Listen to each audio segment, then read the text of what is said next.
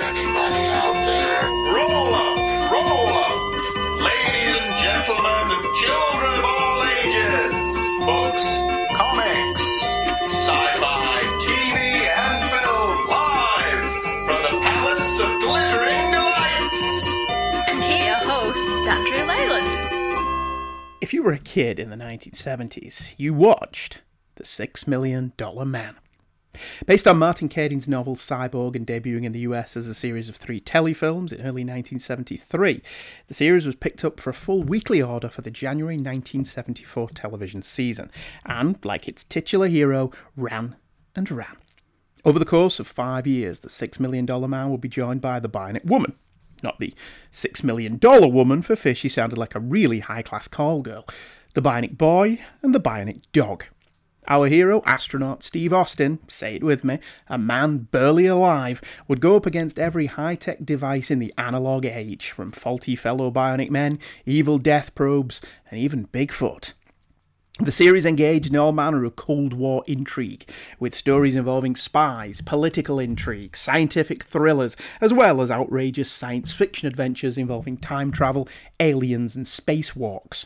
Steve Austin, played with almost cardboard stoicism by future fall guy Lee Majors, was a NASA test pilot and astronaut who was involved in a death defying crash that cost him his legs, right arm, and eye. At a cost of just over $6 million, nearly 35 million in today's money, he was rebuilt thanks to a pioneering technology known as bionics to be better than he was before. Better, stronger, faster. To be honest, there were few 70s kids who wouldn't have traded their flesh and blood limbs for Steve's nuclear powered ones. The opening titles to The Six Million Dollar Man are iconic in all the best ways. Distinctly memorable, even today, 50 years later, they can cause a wistful nostalgia in people. In a little under 50 seconds, they lay out the premise of the show with minimum fuss. Everyone who was a kid when this show aired remembers them, although in this first season, the memory cheats. Here are the first season opening titles. Good at NASA 1. Roger. BCS arm switch is on. Okay, Victor. Landing rocket arm switch is on. Here comes the throttle. Circuit breaker's in. We have separation. Roger. Inboard and outboards are on. We're coming forward with the side stick. All looks good. Roger. I've got a blowout. Vapor 3. Get your pitch to zero. Pitch is out. I can't hold altitude. Correction. Alpha hold is off. Trim selectors emergency. Flight com. I can't hold it. She's breaking up. She's breaking Steve Austin, astronaut. A man barely alive. We can rebuild him. We have the technology. We can make him better than he was. Better, stronger, faster.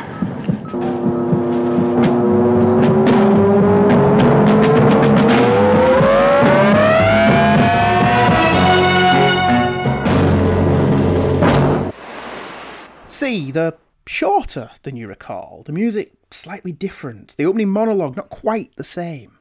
All that came later, as did other elements of the show. And it seems weird to go back and watch the early ones now and see that they weren't present at the beginning. We'll come to that later. The show was huge in a way that it's hard to describe nowadays. The merchandise was everywhere. The envy of all kids, until Star Wars came along, was the Six Million Dollar Man doll, replete with engine block and rollback plasty foreskin for kids to witness the bionics at the heart of their nuclear hero. You could look through the back of his head, where his bionic eye curiously made things appear to be further away rather than magnified. There were Bigfoot dolls, Bionic Woman dolls, space shuttles, maintenance tables, board games, curtains, Halloween masks, comic strips in Look In magazine, t shirts, and books. Everything a growing kid needed to immerse themselves in the bionic world before fully immersive TV and film existed. Lee Majors and his girlfriend slash wife Farrah Fawcett were the posh and becks of their day, followed by paparazzi plastered on the cover of entertainment magazines. The Six Million Dollar Man was a genuine phenomenon. Which, it saddens me to say, belies its actual quality. Sure, if you were of an age, like me, the show can still be watched through the goggles of nostalgia and enjoyed for what it is slightly hokey, cheap, and cheerful entertainment designed to prevent you from changing the channel between adverts. For the most part, the show is very undemanding. Looped dialogue will explain the plot to the viewer in the most rudimentary way, as if the producers didn't really think anyone was paying attention, so they needed to pander to the audience wherever possible. No new footage is shot if it can be nicked from the Universal stock footage library, and there are frequent cuts to blurry, out of focus shots of actors, as if the director didn't get enough coverage to make the scene work in editing. As the series wore on, there was little characterisation and even less attention to detail, and it's all served up in a po faced, slightly stiff manner, as if every episode is the end of the world. Even Lee Majors has said he preferred making the Fall Guy, simply because he got to be goofy and funny every now and again.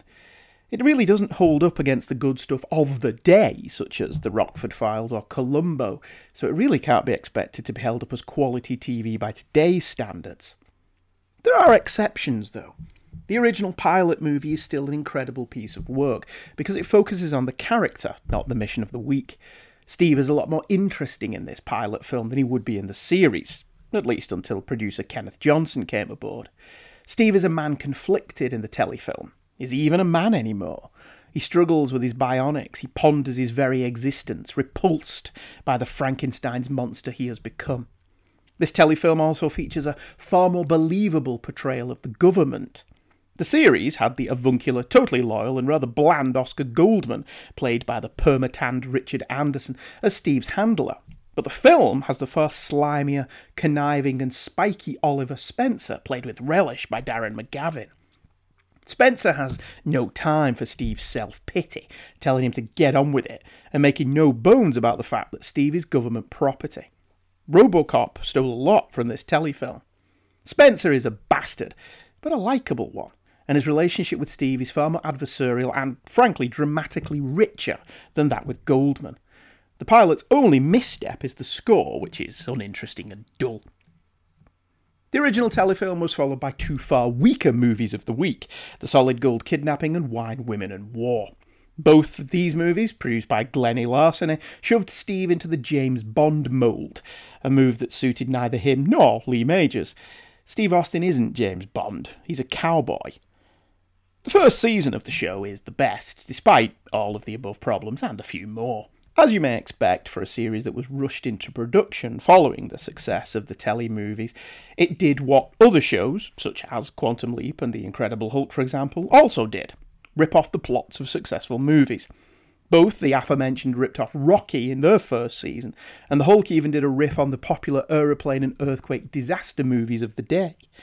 The Six Million Dollar Man was no exception with the first proper episode, Population Zero, doing a takeoff of the 1971 science fiction horror flick The Andromeda Strain. Again, the Hulk would also do its own version of this film in its 1982 segment A Minor Problem. Population Zero was written by Elroy Schwartz and directed by Jeannot Szwarc, who would go on to direct the Supergirl movie and episodes of Smallville, amongst many others, in a long and illustrious career. This was, though, his only episode of The Six Million Dollar Man. The opening is quite eerie. A patrolman pulls into a small town called Norris, which has a population of 23. Apparently, it's a very small town. He's shocked to find the entire population all dead on the floor. He is hit by the same whatever it is and also falls to the floor, equally dead. Some ne'er do wells have done this deliberately to send a message to the establishment. Surprisingly, for anti establishment figures in a 1970s TV show, these aren't young hippies, but suit wearing, card carrying, respectable looking types. As you may have guessed, it isn't long before Oscar manipulates Steve into going to see what's occurring. Hi, Steve. Hey, Oscar. What are you doing? What is this? It's a roll bar from a dune buggy. I figure if you ever run out of things for me to do, I'll open a machine shop. You're early. Oh, I'm late. I gotta catch a plane to Washington. Our meeting is off. What's the problem? Small town, upstate. Had a population of 23. Looks like they're all dead. Looks like. Afraid to send anybody in there. The last person that went in didn't come out, and we don't know why. I gotta move. Is the story out yet? We're keeping it a secret. We've ordered the army to seal off the town. What's the name of the town? place called Norris. Norris. I went to high school 20 miles from there. Steve, will you stay out of this, please? But Oscar, I know those people. You're too valuable for this job. Besides, I've got another assignment for you. If I need you, I'll let you know. Well, fine, Oscar, you do that. You can reach me at Army headquarters in Norris. Of course, Steve is aware of Norris and knows people there. What are the odds that Steve would know the 23 people that live in this small little community? Also, a later episode establishes that he went to high school in Ojai, California, so presumably Norris is 20 miles away from there. He should really have visited his mum and dad while he was in the area. I like to think Oscar is totally manipulating Steve in this scene. He makes it clear the committee don't want Steve going, so Oscar just casually drops the name of the town into his conversation. I wish Oscar had been more like this instead of the big brother he became, but this is probably all in my mind. Steve investigates and finds that everyone is alive after all, but they all seem to be suffering weird after effects, and Steve figures this may be something to do with ultrasonic waves, when the patrolman tells him that he only started suffering when he took off his motorcycle helmet. Of course, the bad guys are really quite lame, and it's all a revenge plot from a vengeful old employee of Oscar's, Dr. Stanley Bacon. He felt that using high frequency sound waves to immobilize enemy forces was a viable proposition, but the OSI didn't agree and canned him. Bacon demands a $10 million ransom and threatens to use his technology to kill people if his terms are not met. The government don't give in to his demands, which causes Steve a few problems. As usual, throughout the mission, Steve befriends a lady, but here she's more mature than usual and smarter. More of this would have been appreciated rather than the airhead Steve normally associated with, Jaime Sommers accepted, obviously. Unusually, Steve doesn't just blurt out his top secret status like he would do in future episodes, but plays it coy. Oscar Goldman has a reputation for getting things done. Have you known him long? About a year. Is he your boss? He thinks so. No, that's not fair. I, I like Oscar. He's bright, he's straight, and underneath that shell of red tape, he's even got a heart. What's underneath your shell? Look, I don't mean to pry, but I am a government doctor with top secret clearance. And I know something about what's current in medical research. What I saw you do today, no ordinary man can do. So, So I'm curious. Can't you tell me? look, I had an accident a little while ago. When they put me back together, I was better than before, okay? Does it have anything to do with bionics and Dr. Rudy Wells? No comment. Steve, how has it affected you? What does it feel like? It feels just peachy, Doctor. I'm sorry. No further questions. Look, Chris, try and understand. Sometimes I get a little tired being the object of medical curiosity. What makes you think it was just medical? That's what it felt like. Oh, I don't know. Man and woman work hard together in dangerous situation. Man saves woman's life. Man is figure of great mystery and fascination. Run that through your computer. Hey, what do you say we start this conversation over? huh? As mentioned, this episode wisely plays up Steve's cowboy side. He's the lone hero who comes to town to solve the problem before moving on. The script plays up Steve's more taciturn nature, his quiet, almost understated intelligence. He is an astronaut after all, and his keen moral sense of right and wrong. Majors is actually pretty good here. He's relaxed, charming, and engaging, and at this point, enjoying the show and the role. This episode also indulges in the first of many retcons. I'm Dr. Bacon. I uh, think we have a mutual acquaintance, Oscar Goldman. Is he in Norris by any chance? Well, he should be by now. Shame I won't be able to congratulate him. He built his cyborg after all. How he had to fight the red tape. Imagine this. This man has two bionic legs, one bionic arm, and a bionic eye, all atomic power. The uh, the eye, I suppose, is uh, infrared with a uh, 10, 12 to 1 zoom. 20. Twenty. He really went all out. Well, how fast can you run? Um, 35, 40, I've hit 60. 60? How much did you cost? Six million.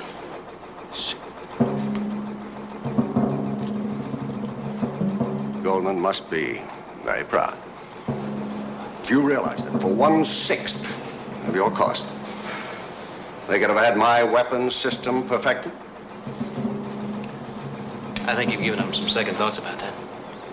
They're late for that, isn't it? After they wasted 10 years of my life? That's why Goldman's here, to negotiate. Don't treat me like a 12 year old, Mr. Austin.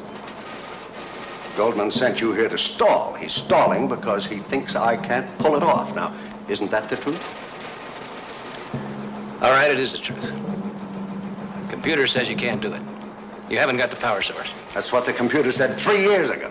They're so wrapped up in their computers they can't even think anymore. Well, I have the power. Is 8,000 volts enough? Well, grant it's not portable. But if you've bought off the right people, you can tap into the local power station and feed directly off the grid. Look, give me a phone. Let me talk to them. Too late for that. They've asked for a lesson, they're going to get it. People are going to die. No, please, don't do that. Don't turn it on the town. Of course not. They would never care about just a town. In order to make them understand, I must destroy government property. In this case, a battalion of the Army, our friend Oscar Goldman, and for the cherry on top, you, Mr. Austin. I will reduce you to a six million dollar pile of junk. The pilot film had Spencer be the head of the Bionics program, not Oscar, and Steve was just unlucky. He was in the wrong place at the wrong time. Naturally, he became a hero. Spencer called him Scrap, whereas here it's implied that Steve was picked. Also, the telefilm had him as a civilian test pilot, not an Air Force colonel, and I have no idea why they'd alter that. Some elements the series returned to its roots in the books. Sadly, that wouldn't last either.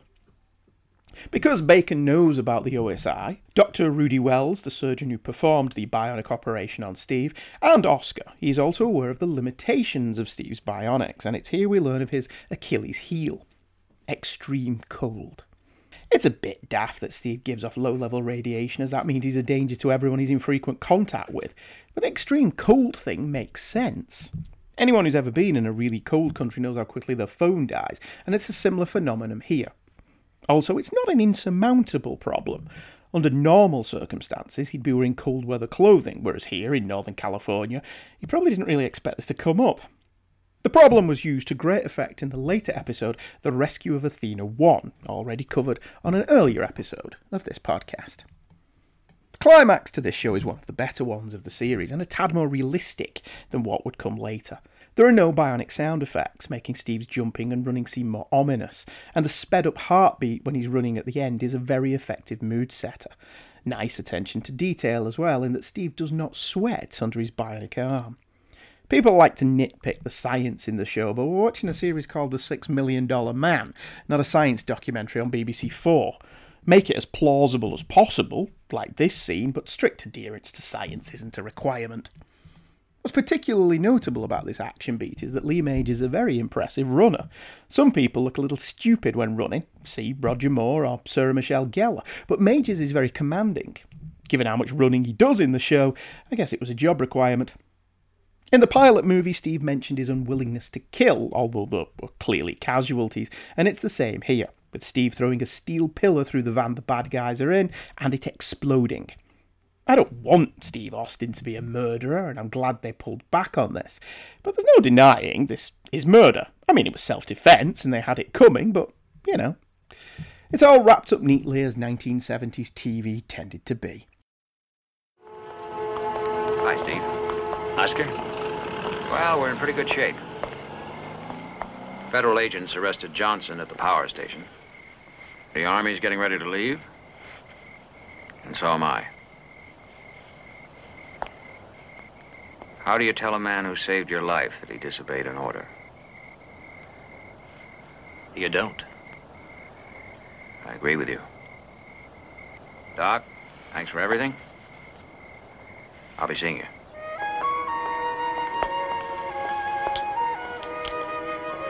Want some company?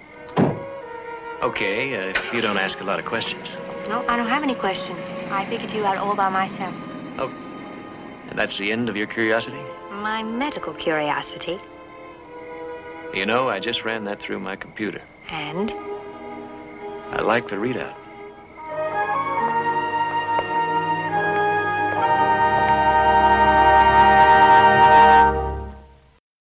Population Zero is a pretty good episode that stands up quite well. The first season of the show is arguably the best, with a number of stories that still hold up, despite the analogue nature of our hero's augmented limbs.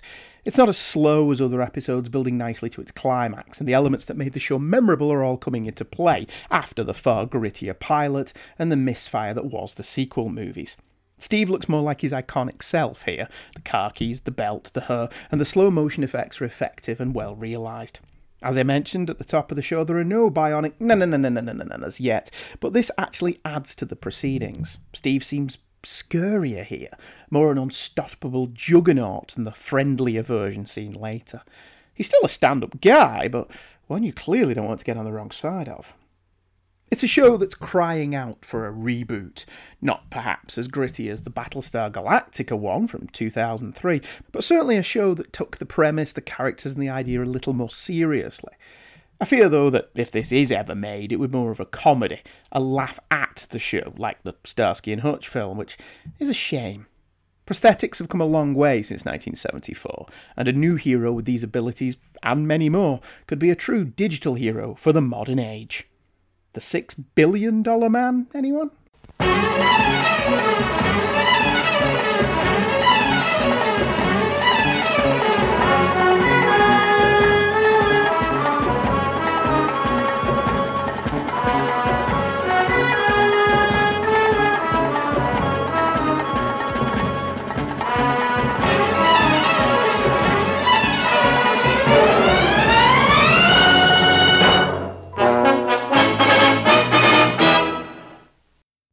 Okay, so a new podcast needs a new promo. I mean, how do I start? I'm J. David Weeder. You may know me from the internet. I didn't invent the internet, but the internet was invented for me. No, that's way too egotistical. Uh, it's got to be awesome. It's got to catch everybody's attention. Also, tell people what the show is about. So, first things first high energy pop music from the 80s.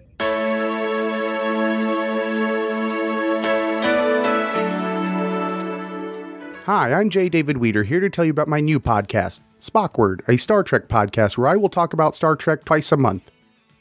I guess, I guess that's pretty much it. Wow, it feels like there should be something more there, something grand and something epic. It also has to sum the show up, but I don't want to sound desperate. Maybe I should try another take, but this time there needs to be some epic epicness to it. Let's try this.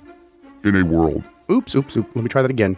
In a universe replete with Star Trek podcasts, one guy will challenge the status quo by boldly talking about Star Trek on the first and third Sunday of every month.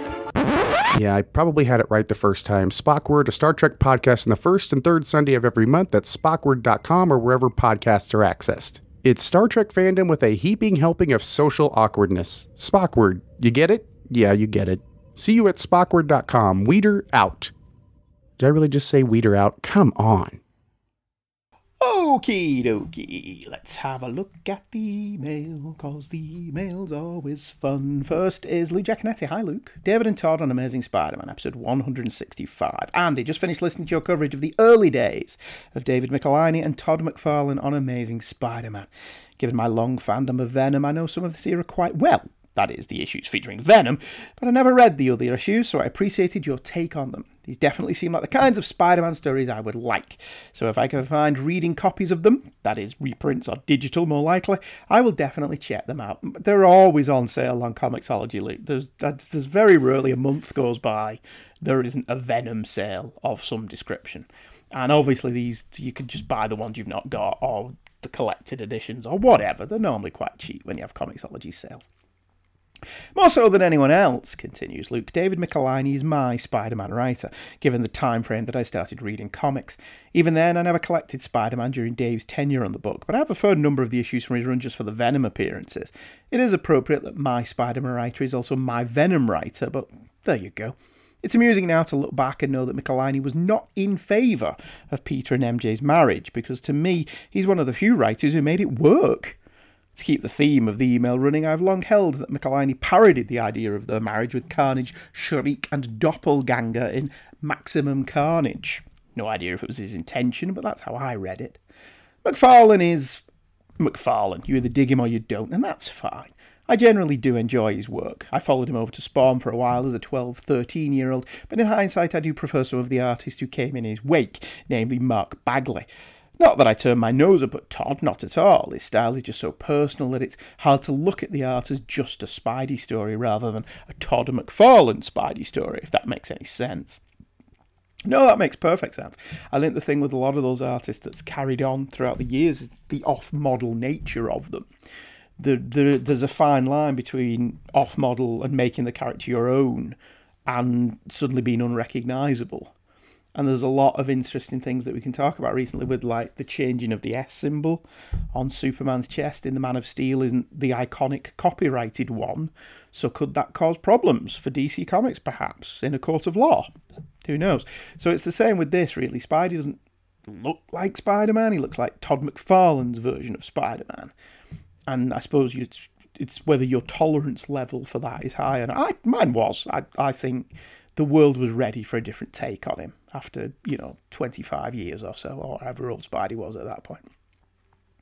And of course, 12 year old Luke was a little overwhelmed by Mary Jane in these issues. I'm also glad to hear Silver Sable pop up. Sable will always be one of the very few comics bad girls, if you remember that 1990s comics trend, who deserved the title. She was a cool operator who took no crap and got the job done.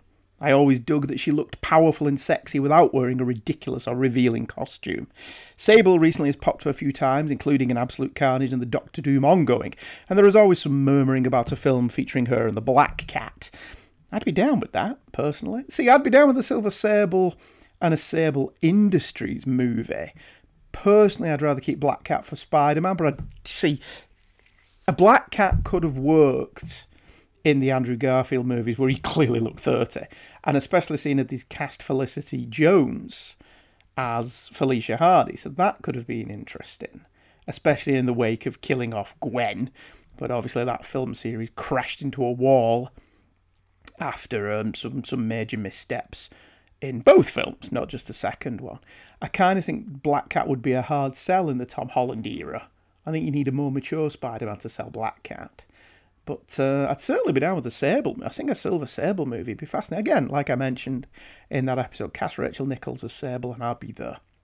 As always, digging your coverage of the friendly neighborhood Spider-Man, and here to eager, eager to hear, sorry, whatever comes next. Thanks, Luke. Well, no, thank you, Luke, for emailing in. Always appreciated. Our next email and final one for today is from Oliver Villar. Hey, Andy, before I get to part one of the awesome Michelinie McFarlane run on Amazing Spider Man, I did listen to the Denny O'Neil ASM retrospective. Such a short run. And the takeaways from that period were the introductions of Lance Bannon, Madam Web, and Hydro Man, and the two annuals on which he worked with Frank Miller. Of course, when compared to the Michelinie McFarlane run, it's definitely not a contest. I will say that O'Neil had a better grasp of Tony Stark's alcoholism than and Layton did. Sorry, but I'm probably in the minority who thought Tony Stark got off too easily in The Demon in a Bottle, whereas O'Neil, who had a real life problem with alcohol, made it much more realistic and tragic. Anyway, on to Michelinie and McFarlane. From the issues you spotlighted, issues 298 to 303, the latter four were the best. So glad McFarlane inked his own work, starting with issue 300. According to comics creators on Spider Man, McFarlane was allowed to ink his own work on ASM after Jim Salicrup looked over his work on Incredible Hulk. Also in the same book, Michelinie mentioned that McFarlane preferred to draw the classic costume, so he worked that into the script for issue 300 where MJ wanted Peter to get rid of the black costume. Michelinie also mentioned that McFarlane was a real joy to work with and was very reluctant to make suggestions in the beginning because he didn't want to overstep his bounds.